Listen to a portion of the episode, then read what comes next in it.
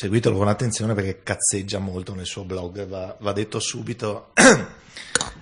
Pur essendo un pubblico dipendente, sono un pubblico dipendente atipico. Eh, tendo a divertirmi molto sul mio blog e quando ho voglia di dire cose che sono anche attinenti alla pubblica amministrazione le porto un po' verso la giocosità. Sono un po' controtendenza rispetto a quello che hanno detto finora, nel senso che ci sono alcune cose che secondo me hanno un po' smorzato gli entusiasmi, quindi non è che voglio fare l'Obama di turno, yes we can, come si dice, ma sta anche nello slogan di alcune, eh, di alcune presentazioni, di, alcuni, di, alcune massime, di alcune keywords che ci sono state a questo forum PA. Quindi cerco di ribaltare un pochino e far vedere che qualcosa si può fare, che non è tutto così negativo.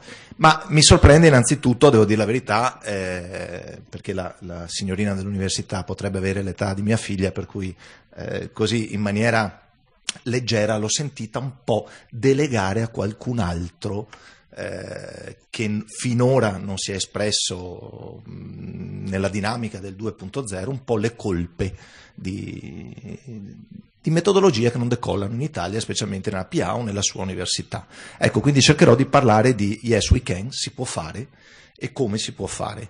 Innanzitutto rendendoci conto di una cosa, che eh, anche enfatizzato forse un po' troppo, un po' esagerato come concetto, però stiamo vivendo un nuovo umanesimo. Stiamo vivendo un nuovo umanesimo che non ci vede protagonisti come nel vero umanesimo, dove c'era l'Italia, c'erano i poeti italiani, Petrarca è il più grande poeta che ha, che ha segnato una discontinuità netta. No? Adesso questo nuovo umanesimo cercano di portarlo avanti, eh, probabilmente sia a livello industriale ma soprattutto sociale, sociale, delle altre culture che non sono la nostra e noi siamo un po' indietro. È una rivoluzione culturale, secondo me, prima di tutto, perché la tecnologia conta poco, su questo sono d'accordo assolutamente eh, con Domenico, cioè è culturale, sta nella nostra cultura. Vabbè, io sono molto più talebano nei concetti 1-0, 2-0. Per me l'1-0 è leggere, il 2-0 è leggere e scrivere, punto. Non vado oltre. Cioè, questo è il cambiamento. Prima bisognava passare per il webmaster, la redazione, un qualcuno di bravo che potesse, una filiera incredibile di persone che dovevano approvare. Io vado in giro per tutta l'Italia a dire che le redazioni bisogna mandarle via tutte. Cioè non hanno più senso di esistere le redazioni. Sono per la disintermediazione totale per un rapporto dialogico, è quello che il cittadino vuole. Però questi sono elementi che bisogna poi tradurre in pratica e me ne rendo perfettamente conto. È vero, Web 1.0 è poca partecipazione. E abbiamo detto tutti che Web 2.0 è la massima partecipazione. Ma come stimolare gli utenti alla massima partecipazione? Solo con gli strumenti? Con la facilitazione degli strumenti? So che dopo parleremo di ordinamenti, però ve lo dico molto forte. L'esperienza di cui vi parlo oggi nasce dal basso e nasce all'interno dell'amministrazione, nasce sostanzialmente fregandosene degli ordinamenti. Attenzione, faccio un distinguo. Quando parliamo di comunicazione formale, di quello che è un atto vero e proprio della pubblica amministrazione, quindi il documento formale, quello certificato, è chiaro che ci deve essere un'unica emittente, ci deve essere una certificazione di quell'emittente, non ho dubbi su questo, ma quando si parla di documentazione informale e di tutta la comunicazione informale, non c'è bisogno che ci sia l'ordinamento che ci dica se possiamo farla o se non, voglia, o se non possiamo farla. È solo un problema di braccino corto. Cioè, la partecipazione è reattiva o è proattiva? Cioè, sono disposto a partecipare a priori o me lo devono chiedere quando qualcuno si trova nelle peste e che gli devo risolvere i problemi? È per questo che dico il web 1.0 con l'approccio redazionale e il controllo dei contenuti non ha nessun senso con la parte informale. Può averlo per la parte formale. Però sappiamo benissimo che oggi come oggi il valore, e lo hanno detto prima, eh, prima di me, specialmente nelle aziende, ma in generale sulla Internet 2.0, non è più la parte formale, sono i contenuti generati dalla rete stessa, l'intelligenza che sta nella rete, gli user generated content, che fa così figo dirlo in inglese, sono i contenuti generati dagli utenti. Si stima, ma sicuramente Mauro è più studioso di me, che dall'altra parte dell'Atlantico sfiorano il 70% dei contenuti totali ormai. Le aziende stesse li stanno promuovendo. Cioè il viral marketing o eh, scusate, il viral marketing o il tribal marketing in un'azienda possono determinare il successo di un brand più che una campagna tradizionale, proprio perché si dà valore a queste cose. Quindi sostanzialmente Web 2.0 sono i contenuti generati dagli utenti, i social media sono soci- soci- eh, solamente il mezzo. Cioè tutti questi oggetti, Flickr, YouTube, Facebook, eccetera, eccetera, i blog, i wiki, tutte le madonne che abbiamo sentito fino ad oggi, sono il mezzo. Ma se noi vogliamo cambiare, dobbiamo dare la possibilità, senza gli ordinamenti, agli utenti di poter generare contenuti. E per fare questo bisogna rimettere al centro le persone. Se noi non valorizziamo le persone, le persone hanno il braccino corto. Ma la valorizzazione in questo caso non è solamente di tipo funzionale ed economico, perché per quello ci sono gli ordinamenti, ci sono i concorsi, ci sono le modalità di carriera interne. La differenza sta sostanzialmente qui. Per introdurre le dinamiche, quindi a livello della PA, bisogna rompere questo schema. Questo è lo schema della filiera, questo è lo schema della mediazione su ogni cosa, anche per quella informale. Perché devo chiedere il permesso per far emergere un contenuto? Perché devo chiedere il permesso per far emergere un talento? Sono gli utenti stessi che decretano il successo. Bisogna lasciar correre la conoscenza. Non, non, ci interessa più la filiera delle funzioni, ci interessa una rete di relazioni. E per fare questo, l'esperienza di cui vi voglio parlare, noi siamo partiti da dentro, non da fuori. Cioè, nel senso, come può il dipendente pubblico relazionarsi in modalità dialogica e interattiva con il cittadino se non impara a farlo all'interno. Se all'interno è ingessato completamente da quelle che sono le filiere funzionali. È difficile, giustamente come ha detto lui, gli levano i blog, gli levano i wiki, cioè tutti i mezzi non hanno senso perché tutto deve essere mediato. E invece per favorire queste relazioni bisogna lavorare dal di dentro, dalla intranet. La intranet è un ambiente chiuso, del quale probabilmente i grossi manager neanche non si rendono conto.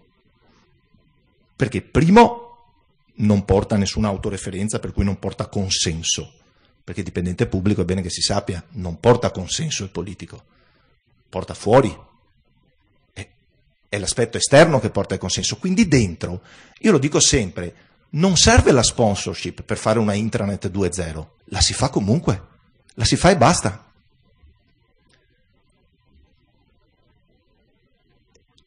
cercare di agevolare la creazione di spazi digitali, cioè di momenti nei quali ci si possano condividere relazioni, informazioni, contenuti, conoscenza attraverso il sistema di workspace. Ogni gruppo che non deve essere funzionale, l'ufficio, il servizio, la direzione, il progetto può avere un suo posto digitale. Oh, attenzione, io non vi parlo di tecnologia, però gli strumenti ci sono, so, ci sono i signori di Oracle, di Cisco, ma tutti i più grandi eh, player industriali hanno gli ambienti di web collaboration, come esistono all'interno dei prodotti open source, quindi sono disponibili sia a livello industriale che open source, ma addirittura si possono fare direttamente con i social media. Se non abbiamo soldi, è una cosa che sento sempre, eh, io mi occupo anche di fare eh, attività di formazione per conto dei ministeri su, su altre realtà eh, della PA, mi dicono non ci sono i soldi, non ci sono gli sponsor, fatelo lo stesso con social media, si può fare esternamente, dopo vi farò vedere o vi parlerò di un esempio dove si può fare senza assolutamente spendere soldi. Questo è un messaggio altamente... È un incubo. Cos'è questo? Vabbè, levato via. Quindi le dinamiche 2.0 crescono nella intranet ed educano, cioè io le vedo come propedeutiche a un'educazione. Favoriscono soprattutto la crescita delle, form- delle informazioni informali, cioè da noi, nella nostra intranet, chiunque, perché la nostra intranet è profilata, c'è l'identità di ogni utente, perché emerge eh, l'individuo, però chiunque può fare qualsiasi cosa. Può aprire uno spazio, può arruolare delle persone in quello spazio e può cominciare a creare dei contenuti. È il successo pratico di quei contenuti. Può essere un manuale, la creazione di un modulo. Cioè, perché dobbiamo sempre aspettarci che ci sia un emittente, ad esempio, per un modulo? Se io devo andare a prenotare i buoni mensa o andare a prenotare un, una trasferta, ho bisogno che ci sia la struttura con tutte le funzioni e con tutti i livelli di autorizzazione per fare un modulo. Chi fa il modulo migliore lo, lo, lo usano tutti. Favoriscono quindi sia questa crescita, ma anche premiano i comportamenti. Se uno ha fatto una manualistica bellissima, se uno ha messo delle foto o dei video, vengono premiati Si danno quindi visibilità a tutti i talenti ed è il successo pratico dei contenuti che viene evidenziato. E si permette quindi, in questo modo, di entrare nelle dinamiche di quello che è, quello che è già stato adottato dai social media come dinamica. Non riesco più ad andare avanti, vediamo cosa è successo. Devo mettermi gli occhiali perché purtroppo successiva. Ok. Proprio l'altro giorno, eh, perché effettivamente poi il problema del digital divide esiste, stavo facendo vedere, io qui non lo posso fare, non posso collegarmi alla mia intranet e farvi vedere quello che fanno i nostri dipendenti, però qui in sala c'è una persona che ha visto le premiazioni come facciamo noi. Noi premiamo i migliori talenti, obblighiamo i partner industriali ogni anno a mettere a disposizione dei premi. E, e, e, le altre amministrazioni mi dicevano: Ma siete matti? Ma il management cosa ne pensa? Il management non gliene frega niente. Alla fine poi il management viene a premiare perché ha un momento nel quale anche lui si referenzia in una certa modalità. Quindi premiare i, i talenti vuol dire dare anche riconoscimenti che non sono di tipo stipendiale o di tipo funzionale, ma far emergere quelle che sono le passioni, quella che è la voglia di fare e di partecipare. Noi abbiamo proprio all'interno della nostra intranet dei sistemi di votazione ciclicamente ogni 3-6 mesi facciamo votare. Ad esempio l'ultima votazione è stata il miglior mashup, parola tecnologica, la migliore interoperabilità fra strumenti sociali e strumenti industriali all'interno della nostra intranet. Quindi gli utenti erano incentivati ad utilizzare Flickr, YouTube, ad utilizzare SlideShare ed altre cose del genere e lo hanno fatto e quello in maniera virale poi si, si diffonde attraverso gli altri sistemi, gli altri workspace. Quindi gadget tecnologici, viaggi premio con il Kral, perché no? Ma cos'è che non funziona? Cos'è che la gente non vuole più fare? Non vuole più le redazioni, perché le redazioni sono autoreferenziali. Perché in una intranet ci deve essere un qualcuno che media? Ma media che cosa? Non vuole più le informazioni di tipo top down, le vuole creare, le vuole plasmare, le vuole fare come a lui piacciono. Non funziona più la mancanza di interattività, l'eccesso delle filiere, la scarsa visibilità delle persone, la persona, chi, chi, ha seguito l'evoluzione di questi anni ha visto quell'immagine che, che è girata per tutti i blog eh, riguardo a, alla visualizzazione proprio ideale che ha dato Time tre anni fa, ha messo la persona al centro, la copertina di Time c'era scritto You, cioè sei tu quello che porta valore all'azienda. Anche i contenuti troppo generalisti sono troppo autoreferenziali, questo lo si vede specialmente nei siti internet. Non funziona più la mancanza di riconoscimento, le persone vogliono contare. Cosa invece funziona? Funziona l'approccio bottom up. Tutti hanno un posto, come diceva prima, un blog, me lo posso leggere anch'io, però è un'opportunità, me lo leggo da solo, ancora non ho consenso, ma non importa. Vanno molto di più le informazioni fluide e dialogiche, dove c'è anche un contraddittorio. Ricordiamoci che spesso e volentieri, se anche un'informazione è informale. Sulla formale ho già, ho già speso, ma sulla informale non è detto che perché uno ha una funzione molto alta, solo perché rappresenta una funzione apicale, l'informazione informale che lui sta dicendo sia sacrosanta. Può dire una merita ata. O no? È solo il fatto che funzionalmente sia più alto. No, diamo a tutti la possibilità di emergere, di dire e di entrare nel contraddittorio. Quindi disintermediazione, massima partecipazione e anche giocosità. Noi facciamo anche dei concorsi basati non soltanto sui premi, ma anche su dei veri e propri giochi. Fra l'altro i profili del personale, un'altra cosa che mi dicono sempre siete matti, ma ho sentito parlare di LinkedIn. LinkedIn, che è il social network dei professionisti, mette nel profilo della persona, oltre alla foto, e al curriculum anche tutte le sue passioni. Noi lo facciamo all'interno. Se uno ha un blog esterno o partecipa a un'associazione di volontariato o a un gruppo di acquisto solidale, perché non deve dirlo anche in azienda? Perché poi noi non viviamo solamente di azienda, viviamo anche di relazioni esterne. Più conosciamo queste persone, più aumenta il senso di appartenenza. Quindi, per condividere la conoscenza in questa che viene chiamata un'amministrazione 2.0, ci devono essere degli assunti che dobbiamo fare nostri. Lo scambio di informazioni deve avvenire tra pari, non attraverso le funzioni. Le relazioni devono essere basate anche su passione, generosità e interessi, non soltanto sugli anni di carriera o sulla, o sulla funzione che rappresentiamo.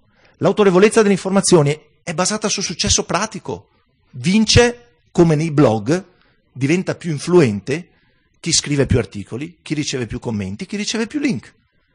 La selezione degli interlocutori emerge dalla stessa comunità, viene tagliato fuori chi dice stupidaggini. E poi la conoscenza arriva da tutta l'organizzazione. Quindi per rendere, io qui ho messo un po' di parole chiave, la differenza sostanzialmente per rendere fluida la conoscenza è su queste parole qui. Se da una parte abbiamo dati strutturati, portali informativi, costi altissimi, come abbiamo sentito su alcuni esempi, la noia, la modalità top-down, lo scarso aggiornamento, dall'altra parte abbiamo il contrario. Abbiamo tutti questi strumenti mutuati da quelli che sono i social media e innestati all'interno di una intranet. Quindi flessibilità, apertura, massima personalizzazione, ognuno può farsi la sua pagina. Queste sono le parole chiave. Riconoscimento, workspace, gioco, personalizzazione, comportamenti emergenti. Ma è cultura questa, non è tecnologia. È riuscire a ribaltare. Quando si sente parlare in tanti convegni che, che trattano di organizzazione di benessere organizzativo, che cos'è il benessere organizzativo tutto sommato? È star bene con i propri pari all'interno di un posto di lavoro dove passiamo più tempo di quello che passiamo a casa. Perché non far passare tutte queste logiche? Cioè, io lo dico da, da blogger, come, come, diceva Mauro, io sto bene con le persone che conosco, con le quali mi relaziono, dentro e fuori la rete, sia nel rapporto digitale che nel rapporto analogico. Ed è questo che dobbiamo favorire. Ma funziona solo all'estero? Perché a volte si dice, ah, che strumenti! Io mi ricordo che quando ho provato agli amici della comunicazione a spiegare che cos'era Twitter, ad esempio, non sto a spiegarvi qui a voi che cos'è, magari qualcuno lo conosce, potrei fare come fa Marco, alzi la mano chi conosce Twitter. Chi di voi conosce Twitter? 3-4 persone. Twitter è un, è un ennesimo mezzo che però le persone plasmano a loro piacimento. Alcuni lo considerano una chat, altri dicono no, non è una chat, altri dicono un microblogging, altri dicono no, non è un microblogging, altri dicono un flusso comunicativo perché effettivamente ci sono anche i broadcaster, i più grossi broadcaster mondiali all'interno di Twitter. E poi c'è l'elemento cazzeggiante, dove la gente dice oggi sono qua, domani vado là, sto andando a fare le spese. Quando l'ho chiesto alla comunicazione ho detto perché non apriamo il canale Twitter di Regione Veneto? Mi hanno detto eh, è quel posto nel quale tu gli vai a dire se vai a mangiare o se alla sera ti trovi con qualcuno. Beh, per email non fai la stessa cosa? Cioè l'uso del mezzo non è il mezzo, è la persona che stabilisce che uso ne vuol fare. Ma perché cito ad esempio Downing Street? Ma se lo fa il primo ministro inglese, perché noi italiani dobbiamo tafazziarci e dire che questo non è un mezzo per la pubblica amministrazione? Perché? La stessa cosa riguarda questi signori qui. Questo è il governo americano. I dipendenti, i dipendenti sono blogger attivi e hanno una capacità di creare un blog dove aiutano gli utenti attraverso dei post attraverso i commenti, è la parte informale. Ma sono loro, sono le persone al centro, sono le stesse che curano la parte formale, si rimettono in gioco. Perché le nostre redazioni sono chiuse? Voi conoscete qualcuno di una redazione di un portale internet? Nome e cognome? Sapete chi c'è dietro? Sono nascosti, mentre loro si aprono.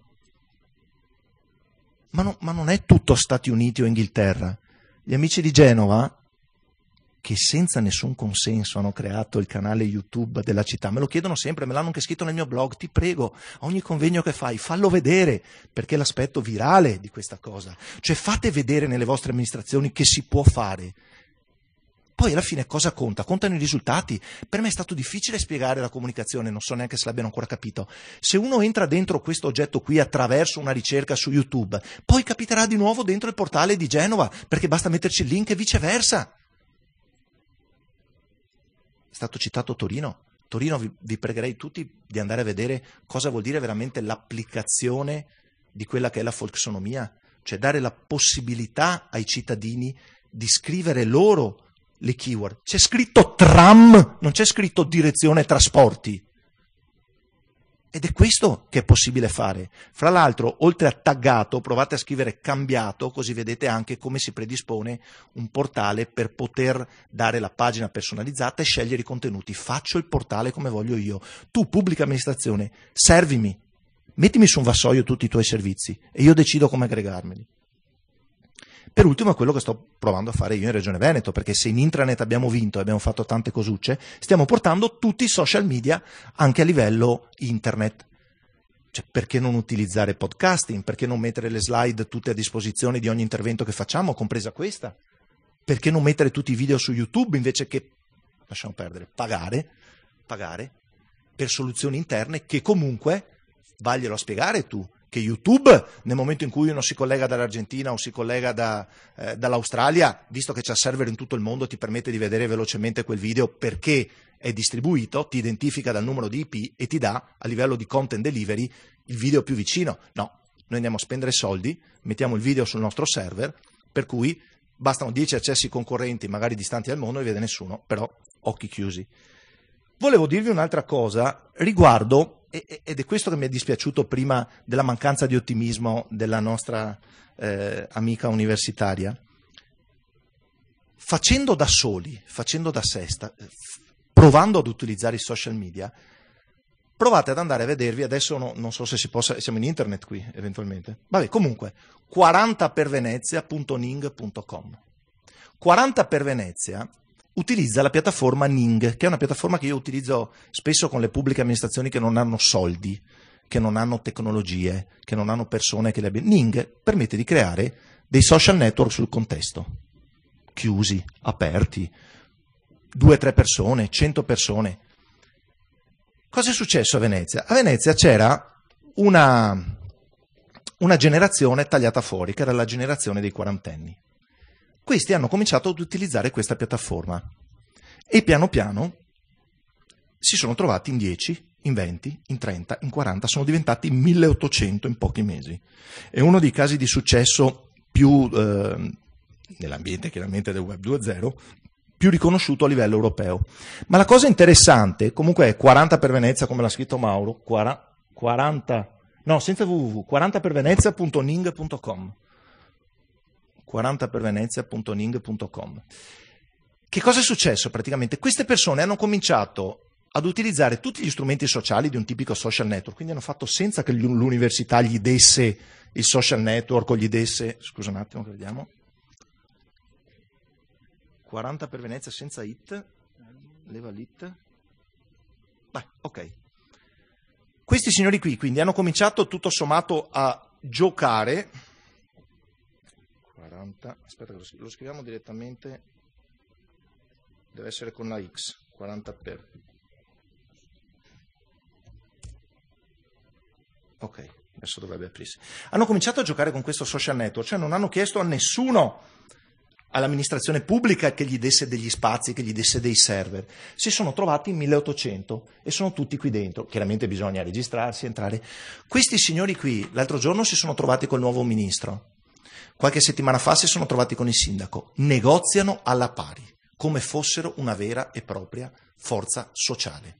Non sono riconosciuti da un punto di vista istituzionale. Se cercate in rete ci sono articoli di giornali di tutto il mondo su questa realtà. Perché non serve avere il consenso, avere gli strumenti. La rete oggi mette a disposizione delle dinamiche degli strumenti per fare lo stesso. Questo era l'unico e spero eh, lo slogan con il quale, e mi, e mi, metto a disposizione se volete venire a vedere come abbiamo fatto con la nostra intranet, l'ho detto a tutte le amministrazioni pubbliche, si può fare rimettendo le persone al centro. Grazie.